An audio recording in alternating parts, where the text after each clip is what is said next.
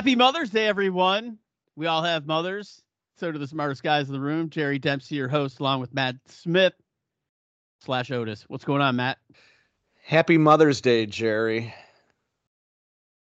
It is a glorious day, isn't it? You know, without you, your wife would not be a mother. So I could wish you a happy Mother's Day Yeah. because you helped Right. make it possible. I mean, I have, uh, you know, people say, like, I had skin in the game. And then people will one up it by saying, oh, yeah, and a few vital organs. But, you know, skin is your largest organ. Who says who says that? These weird people. I saw it on the internet. Well, my I don't- you know, especially since my kids have grown, Mother's Day is weird because my wife's not my mother. And my kids are gone. so uh she works on Sundays, so I I took her out for dinner last night. So it's really Otis Day. Yeah. yeah, it's actually she's working and I'm my kids are on their own, so it's it's whatever I want to do today, day. Well, but isn't every day for you like dog day? Because you have to take care of your crazy dog. Yeah, I mean I do that on Sunday morning before uh I don't get up as early as you. You get up at an ungodly hour on Sundays. I'm usually getting up, I'm turning the coffee maker on and I'm taking the dog for a long walk before me and you record so when we come back she sleeps next to me and That's good. behaves. That is awesome. But I'm trying to like I'm I'm only up like a half hour before we start this every every every week. So Well, you seem always fresh to me, so I'm not complaining. yeah, I'm always fresh. So what's Um, going on? You you were up early today. So I go to the gym and I like going at five because there's only a few, like a handful of hardcore people there. It's not loaded with everybody, right? Our gym, pretty popular, gets a lot of people, etc. Five o'clock, there's like 10 people in the whole gym. So you could, in your mind, you just act like, I own this place because no one else is here. Blah, blah, blah. I see this guy who's always there too. And he's kind of a big guy, um, but I see him today in the locker room. He's got his shirt off, and the dude is jacked, and I mean like lean as I've ever seen him. Like he, he before, you know, he had muscle on him, but he, you know, looked like a regular guy, and you would never call him fat, um, for a lot of reasons. But he didn't really look fat. And then I see him today, and I mean, he's just like ripped, like he's going to go on some kind of show. And I don't talk to him like, hey, we're good pals, but we usually say hi or we've talked a couple times. But I'm like, dude, like you look great, man. What uh, you know, how'd you do it? Or something. I just said something like that. Did you say he- what's your regimen? I just said, keep going, take the pants off. No. I, I just said, how, how did you, I go, you look great. And uh, he goes, yeah, he goes, he goes, about six months ago, I was on vacation and it's the same story. And he looked, like I said, you would never call a guy fat. He looked all right. Right. Um, How old is this guy?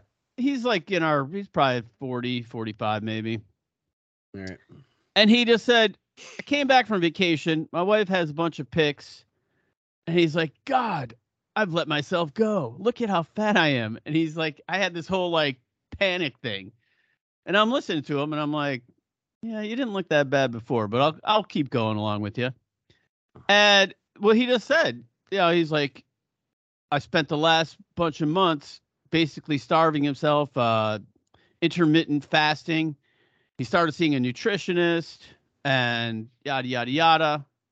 But he's like, at the end of the day, dude, you know what it is. He goes, he goes, you, you know, because he even said, he goes, you're down from some, you know, a heavier weight. I'm like, true, but I'd like to go, you know, I don't need to look like you. But I could, I could go another 20 or 30 pounds and no one, you know, no one would miss it. And, uh, but, but he said, but, but listen, you, you dedicated yourself at one point. You dropped 20, you dropped 30, whatever.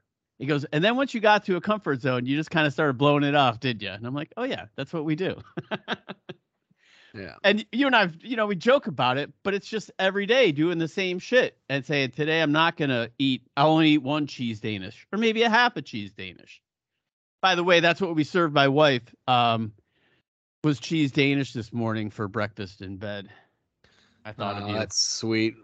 That's sweet. Well, you know, there's a fine line. First of all, if you're trying to lose weight or get in shape, the last thing you should ever do is starve yourself. You need food to build muscle. Number two, you know, everything comes down to your diet. You could do a, you could spend six hours in the gym, but you can't cheat the diet. You can't, you can, the, you know, your body knows if you're in the gym constantly, but you're feeding it shit, you know, the shit's gonna ultimate. The shit is always more powerful than the weights, just is. and food is always there. And but you know, you gotta enjoy life too. You can't, you know, I mean, eh, people can do what they want with their lives, but you know, you gotta you gotta enjoy life. So it's all, uh, you know, it's all moderation. It's all, you know. Well, Never starve thing- yourself though. You no No. matter if you're trying to gain weight or lose weight. No, I I have a different. I don't starve myself. I can't and I won't. But um, I went to the doctor recently, and what I found, you know, everything was good. My weight was okay. I could lose weight more, you know, if I felt like it. But uh, my LDL cholesterol was up, and I I told the doctor flat out, I'm like, there's no way in hell. Like I have not been eating LDL is the bad cholesterol. correct. Low You want- density. You want the low number right. of that. It's an low HDL. density and it's sticky, and that's what causes the plaque builds up wherever it feels like in your arteries. yeah, I've got a battle with. I have a genetic battle with that. Well, but here's here's my takeaway for everyone listening and yourself. I immediately I told the doctor up and down, no way should it be higher than last time, because I was doing keto before and eating bacon and shit all the time. Yeah. So what I found, I started googling it and going on WebMD and all these fun places. Um, unfiltered coffee. If you drink unfiltered coffee, like a French press or anything without the paper filter, Yeah. that actually contributes to your LDL. And I I, did- have a French press, and that's how I drink my coffee. You know, I did know that, um, I didn't. but I forgot that. So that's a good reminder. Um, I don't think I drink unfiltered coffee. Well, if you I gotta just go. yeah, I mean, I don't know. I don't you know, know, sir. So speaking of gyms, I I always used to always belong to like a specialized gym with like you know trainers, and it's let's just say it's non-commercial gym. You know, Right. membership is kind of expensive per month, and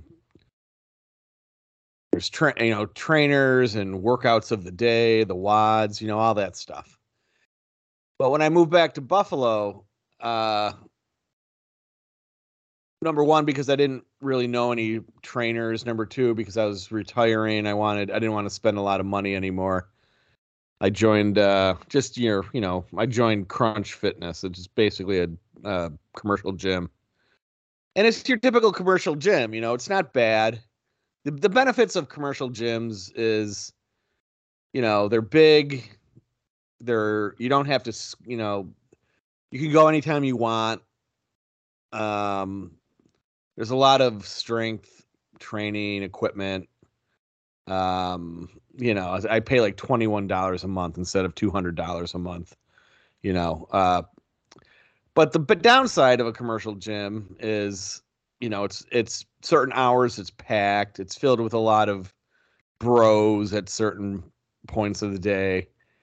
Uh, there's not enough room to really do any conditioning. You know, uh, and and I and I don't mean cardio. I mean like you know genuine conditioning exercises.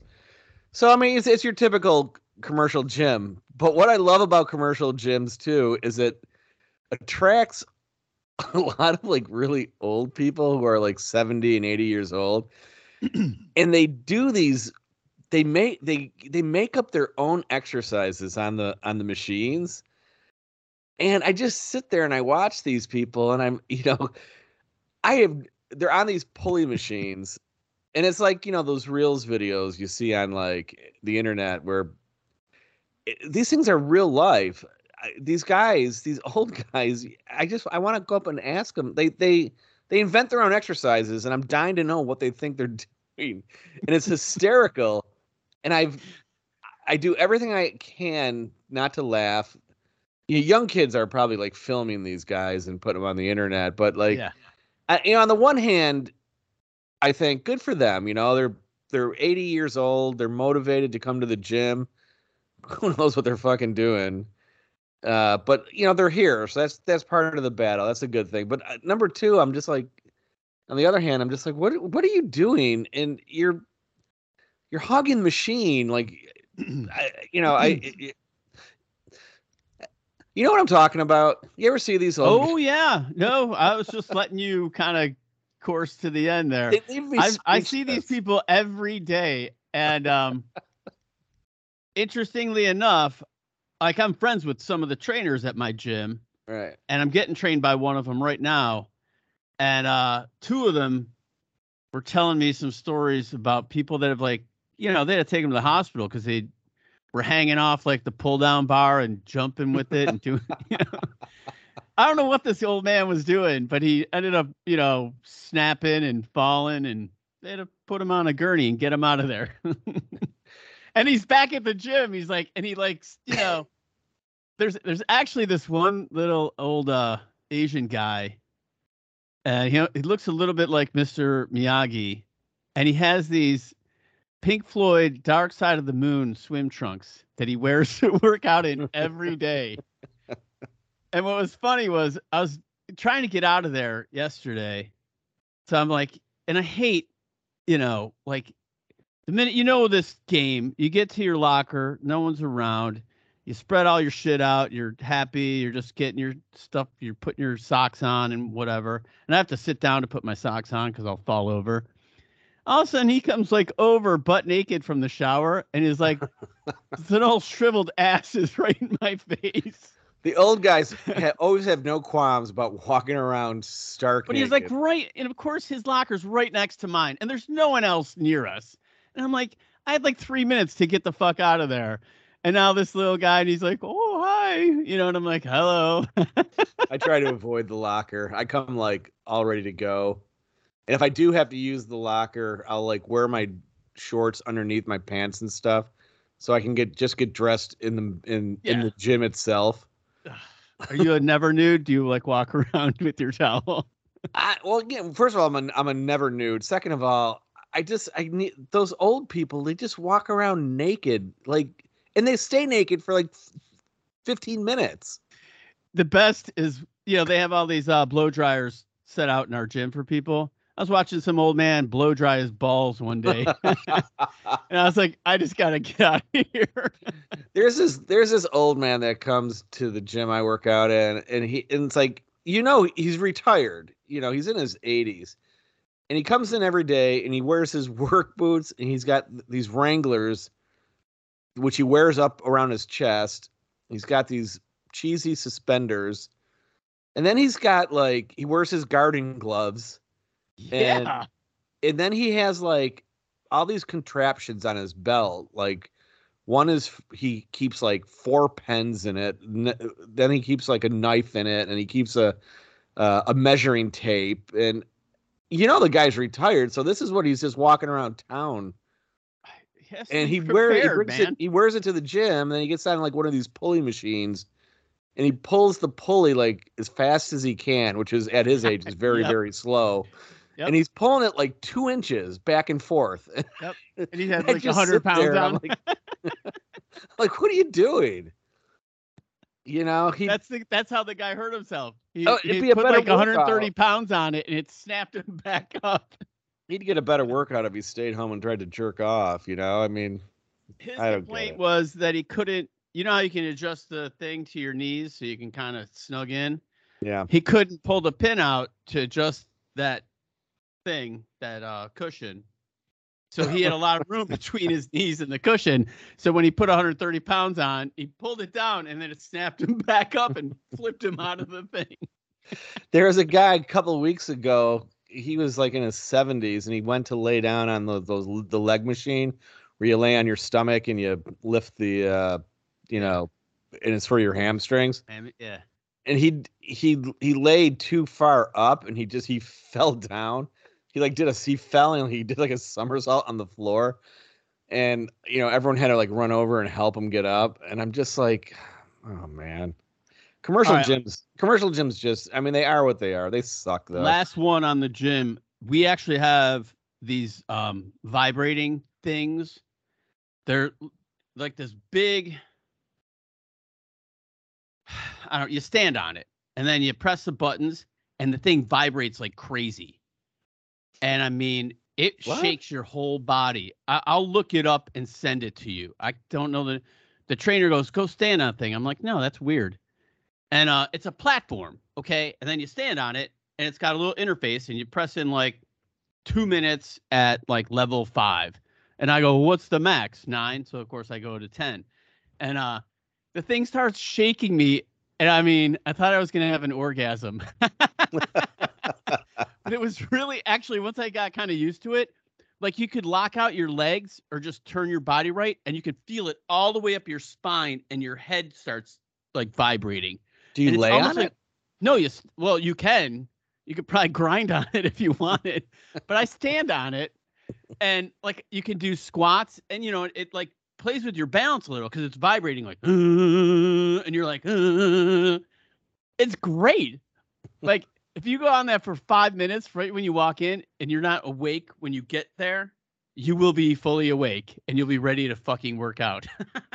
Is it always being hogged by the women? It's um no, but it there should be. There's like two of them, and yeah, I mean I don't know. Uh, so what do you got for us today? Oh, we're talking about war, and we're not War. talking about just war like what's it good for? Because we know it's good for nothing. But like, you know, I was driving the car the other day. This what gave me the idea. All right, and I heard a wonderful Guns N' Roses song called "Civil War." Right, and um, it's got the hate- Cool I- Hand Luke. I always Huh? hated that song. It's well, the song's not that great, but the message is powerful. Right. Is what I would say because I agree with you. But the point is, I'll listen to it because it's GNR, and I'm not too lazy to turn the station, I guess.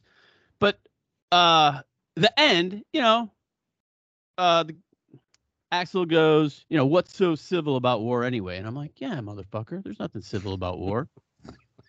And then I and then someone I heard someone else say something. Well, in Sun Tzu's book, The Art of War, and I'm like, there's nothing art there's no art in war. In fact, art, you know, and I, my brain just started taking it, running it with it, you know. Um, like time I, Interestingly enough, I'm I'm currently reading Art the Art of War. wow, and we didn't even we didn't even uh sync up on that. It's interesting.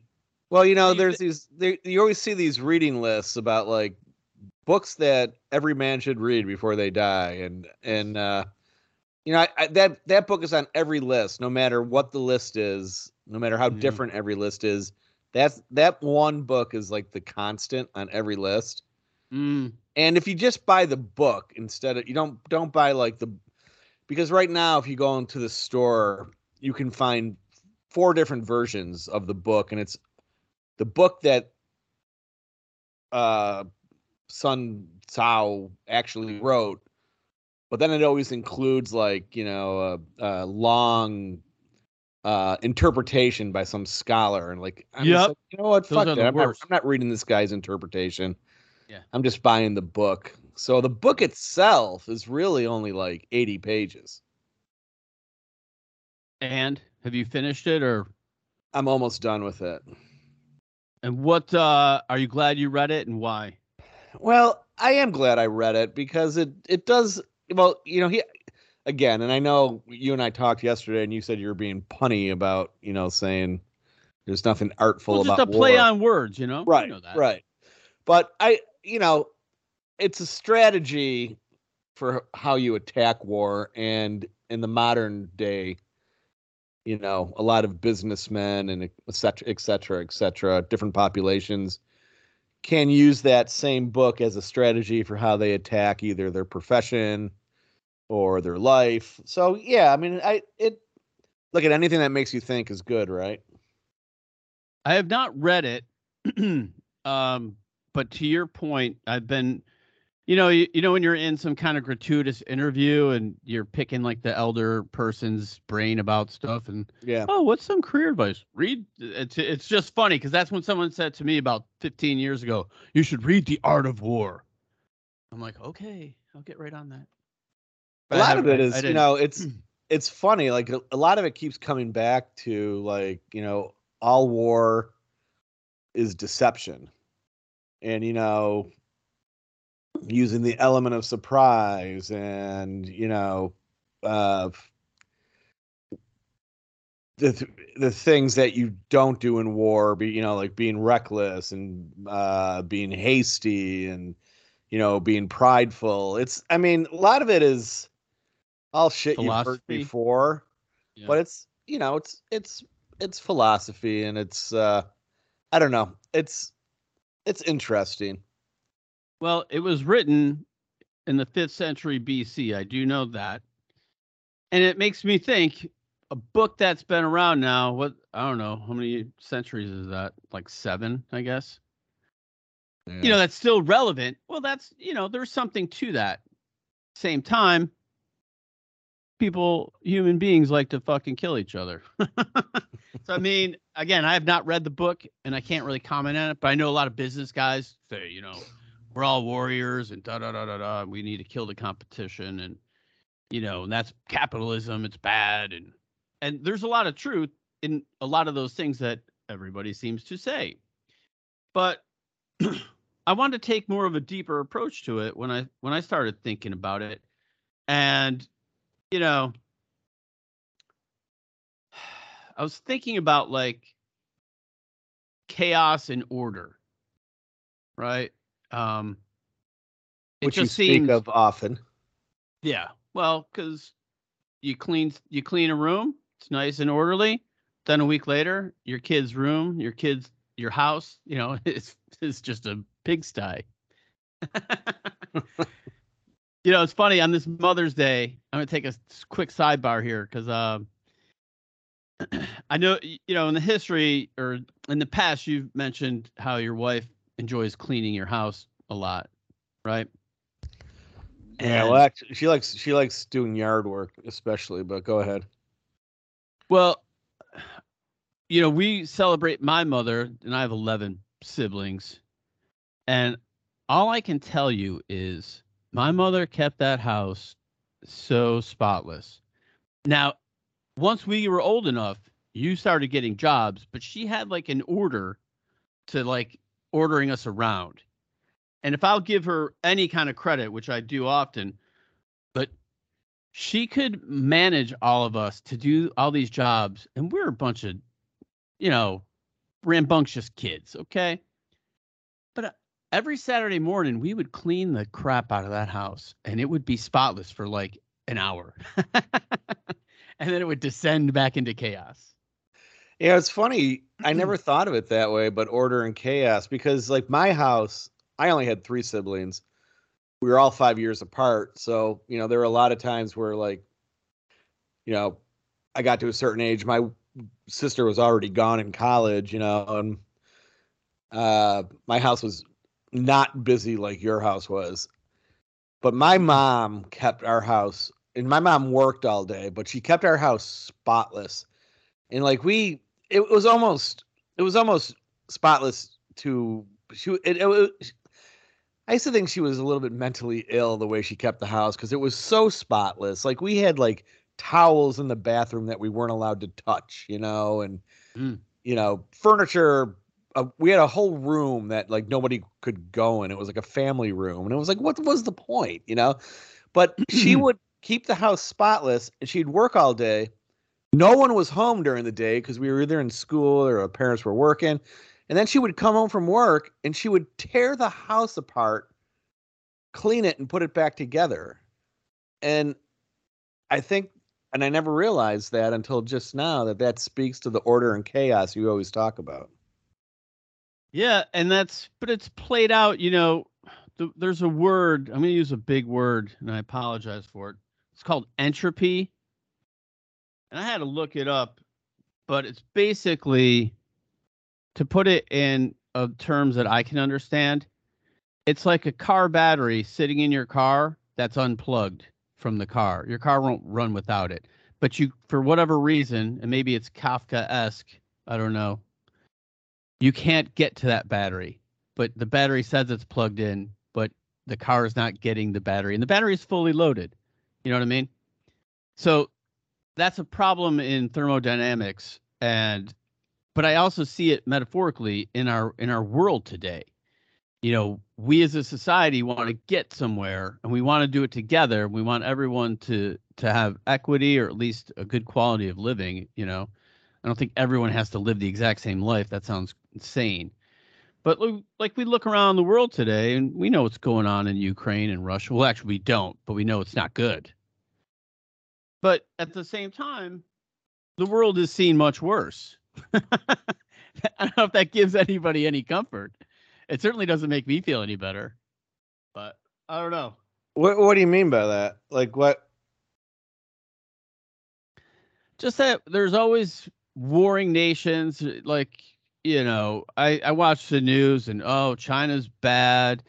Russia's bad. They're in their country saying USA is bad, and we're all like throwing each other under the bus. But at the same time, uh, you know, we're we need each other for all this commerce that we do. So it just seems to be a struggle of how do we work when you have when you work well and you've worked plenty of jobs when you have good coworkers and you you you're clicking you're running you know you're getting stuff done then all of a sudden your coworker leaves and you get a new coworker and the fng isn't so good and then you you hate them i'm just looking at i'm comparing the two you know, like from a micro and a macro level. And then I just wonder, you know, what's artful about just having all this, you know, going out and murdering the other tribe and then the other tribe coming back a month later and murdering a bunch of our people. Like there's nothing artful about that. no, but it's it's order and chaos, you know? Like I think that's what it comes back to. Um because I always wondered like it's weird and again i never thought of anything in the context of order and chaos but now that you bring it up and i'm putting together you know the pieces of the puzzle either it's with my mother or but i used to have this common reoccurring thought that like it always seemed the world was at war and then it would be good for 10 15 20 years then it would be at war again. Then it would be good for 10 more years. Then there'd be another war. And I always wondered why. And maybe it speaks to this order and chaos theory you're you, you know you're you you bring up. You know, there's a lot more to it. I think that, you know, I think that leaders are warlike people and it has a lot to do with ego and and uh, you know wanting power and and things like that. You know, yep. like George Bush, the first George Bush, he seems so genteel, but like that guy. That guy was a, a badass. I mean, he was a he was a very warlike person. You know, he he fought in war he was, you know, the the director for the Central Intelligence Agency. You know, uh, you know, and he, I don't think there was any. I don't think there it was. I don't think. I think it was if you followed his trajectory. He was a warlike person his whole life. I, there's no surprise he got us into the first Gulf War. You know, I never understood that as any any significant threat to the national interest, you know. No, we can look back at that now and say say what you're saying and I would totally agree with you. You know, but you think about it I used to say this all the time. I hear from other people: follow the money. You know, see how people are paid, and that's how they behave. What's interesting though is our generation, and you and I were born in 1967, and uh, you know they say every generation goes 25 years, so we're really the only generation that didn't have didn't like every generation before us was influenced by war you know? Yep. And even the generations after us now are you know have been influenced by war. Our generation wasn't. You know our generation fit really cleanly in between uh, the vietnam, vietnam. war and all the the constant you know wars in the gulf you know so yeah i mean for for the age of you know 19 or whatever that was the average age of uh, Vietnam soldier from America. We, you know, we there was never a call to action, you know, because I remember after the World Trade Center got bombed, you know, and there was the rally around the flag mo- movement. You know, there were I've watched these guys tell the story of, you know, I was in high school. I'm like, I'm joining the military. I want to go fight. I want to go fight. We never had that. To your no. point, I guess there was no. the there was the idea of joining the military, especially like there was a draw to it for me because I didn't have money for college. And, you know, I thought, well, military, you know, turn me into a man, lean, mean fighting machine. um, well, there was a hangover, though, that hung over the military after Vietnam. What does that mean? Well, it was, it, you know, the military service, the the the public relations end of the military, the perception of the military, it changed drastically after the Vietnam War or as a result of the the Vietnam War. There was a low point for the US military like during the late 70s, early 80s. Oh, yeah. You know, now it's I think it's more common for people to leave high school and go and to the military again because our military is you know it's constantly being upheld. And you know thank a veteran and things like that you know and a lot of that has to do with the recent wars we've been in and the sacrifices sure. like you know in our face. It wasn't like that when you and i were growing up. You didn't hear a lot about like support the troops and you know thank a veteran eh, when we when we were growing up because there was this hangover from the from the Vietnam War. Right. It was kind of a period of let we let's not talk about it. Is that kind of what you're saying? Yeah, and it was almost the the military almost had a black eye while we were growing up. Definitely were. Definitely were. So in a in a weird way, Vietnam did our generation a favor because it it kept you know leaders, it kept the country from you know devolving into some other war because Vietnam just the country went through so much turmoil during it. Yeah. Everyone just had a hangover from it. And it kind yeah, of it kind of spared our generation, thankfully. Well, you know, it's interesting today in today's age. You know, my son was asking me questions about Ukraine and all this stuff, and I don't like to. I don't like making an opinion unless I have enough information to feel confident in the opinion I make. I mean, I'll talk shit all all day, but when it's serious, I really will avoid making a point or taking a side. Um, and I just told him, I'm I'm a peacenik. He's like, "What the hell's that?" And I'm like, oh, "It's slang from the old days." what what what was your son's question? Just uh, you know, like, do you support U.S. backing Ukraine? is Russia really bad? Like, you know, he was asking pretty good questions. And do you think we're doing the right thing by staying out but supporting them financially?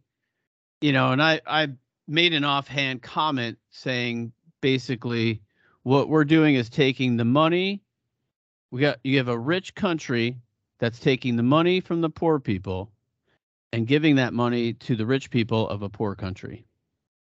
That's what we're doing. There's we're transferring wealth. And you know, I actually know some people that are from Ukraine. And the comment that stuck with me was it's like uh, a divorce that you still keep having to deal with each other. I'm like, Yeah. yeah, but this thing's going to lead to, you know, that's Ukraine. That's her speaking about how they feel about Russians. But Well, you the- know, go ahead. The interesting thing is, in the why, why this war is so serious, is because this is a major war in Europe that is threatening the the rest of the world. And what I mean by that is, in the early '90s, around 91, 92, I I was a military reporter and I covered uh, the 10th Mountain Division, which is a huge uh, light infantry division. And light infantry, the whole concept there is unlike armored divisions with tanks and things like that, the light infantry is a you their mission is there to be ready to be deployed and on the ground in, within 18 hours of being called up by the president. We're usually with a a armored division, it takes you know two weeks. So the U.S. military went through this very dramatic downsizing in the early 90s, and military bases all over America were mm-hmm. being shut down, and the Yep. size of the military was being reduced, and people were being forced out because the Pentagon and all the powers that be assessed that there was no more threat to America that existed in places like Europe. So there was very little need for armored divisions and things like that.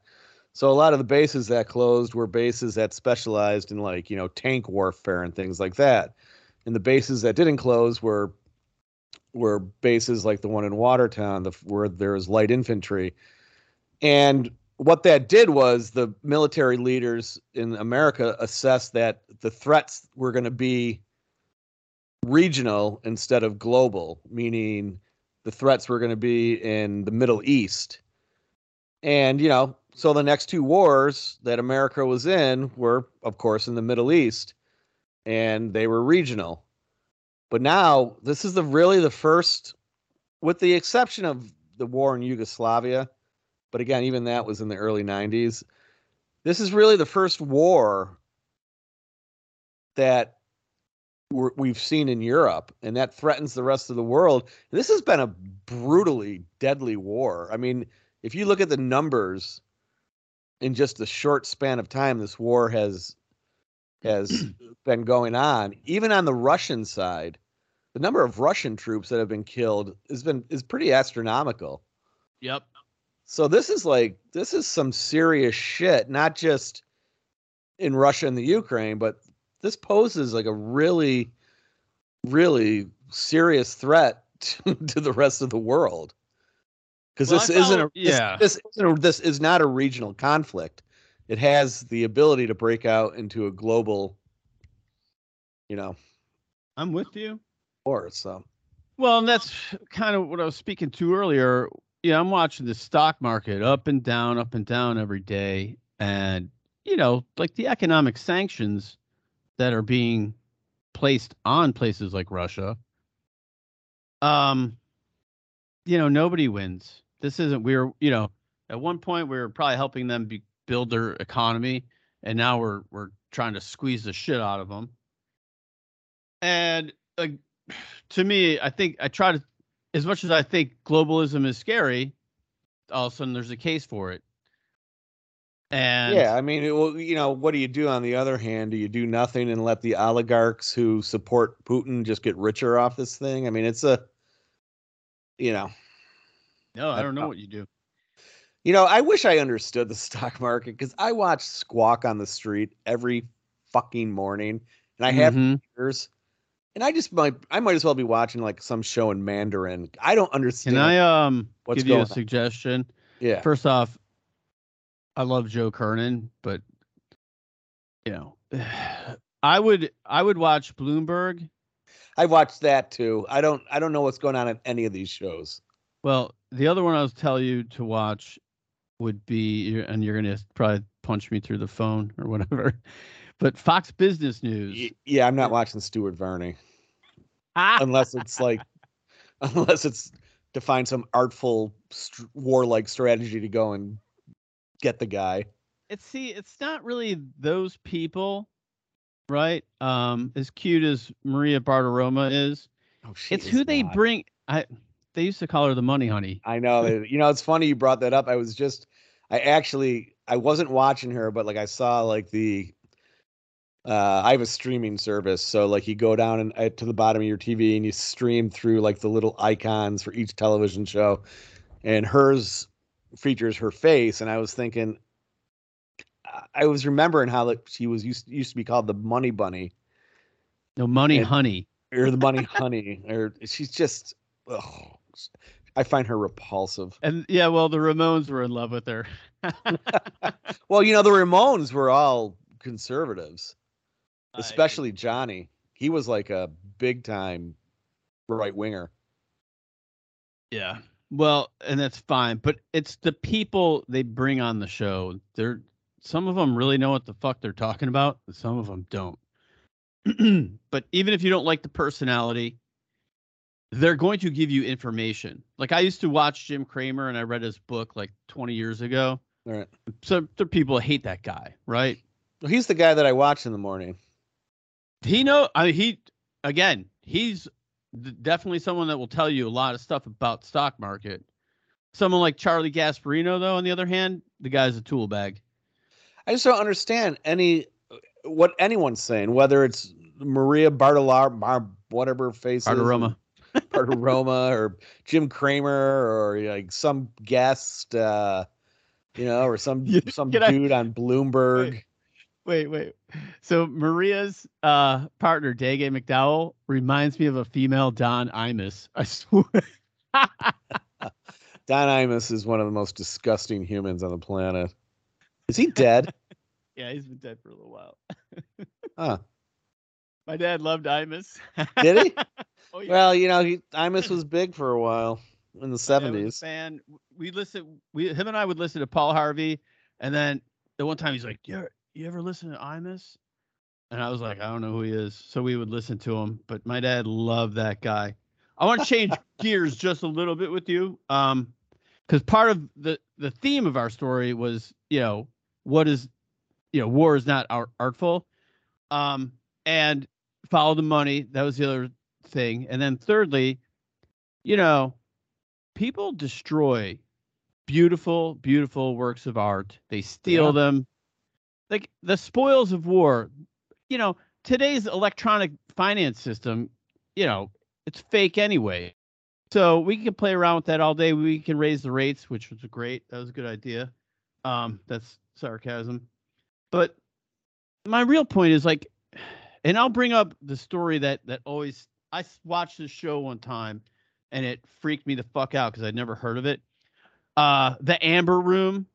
Yeah. That's that story. That's the one that always hits me the hardest. Like, you know, and for the folks listening, if you don't know it, um, basically this beautiful amber and gold with mirror room was created for royalty. I think in the Prussians and and in the 1700s.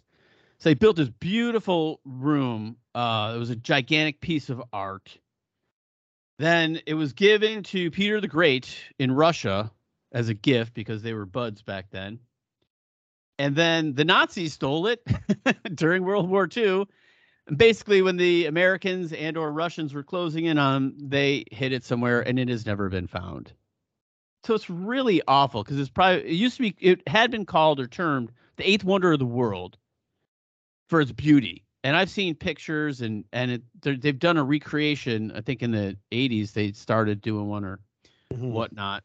And you can add any color if you know the story better than me, uh, Matthew. But it's just you know I watched this show on it, and the pictures of the room, like God, that's what we do. We destroy beautiful art, and then fast forward to p- a picture of the Nazi tank shooting the Sphinx in the face. for no other reason than to fuck the Sphinx up, right?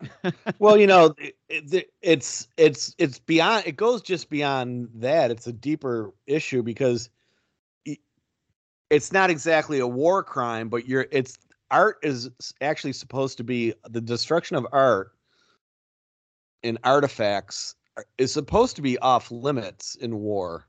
And if you um you remember the there was a lot of controversy controversy is a shitty word, but uh you know, it was big news when the Taliban was blowing up the uh the Buddhist stat- statues and artifacts in Afghanistan.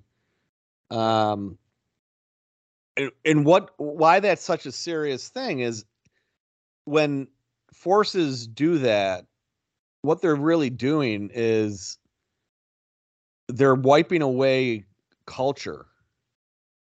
Yep. And, you know, that is what war does. I mean, yeah. it's so there's no winners. Even when you win, you haven't won. And and what's sad about our world is that uh, none of our idiot leaders have figured this out and they pretend to, but who knows what the fuck's going on because you'd like to think, you know, that they would have done that by now. Yeah, I uh I don't know if you want I don't know if you wanted to cover this, but we were going back and forth. I just thought it was an interesting conversation we had about um protest songs. And you had mentioned the tragically hip song Scary uh, scared. It's not. It's not necessarily a song about war, but they use war and the destruction of art as a metaphor uh, throughout. Right. More aptly yeah. put, sure.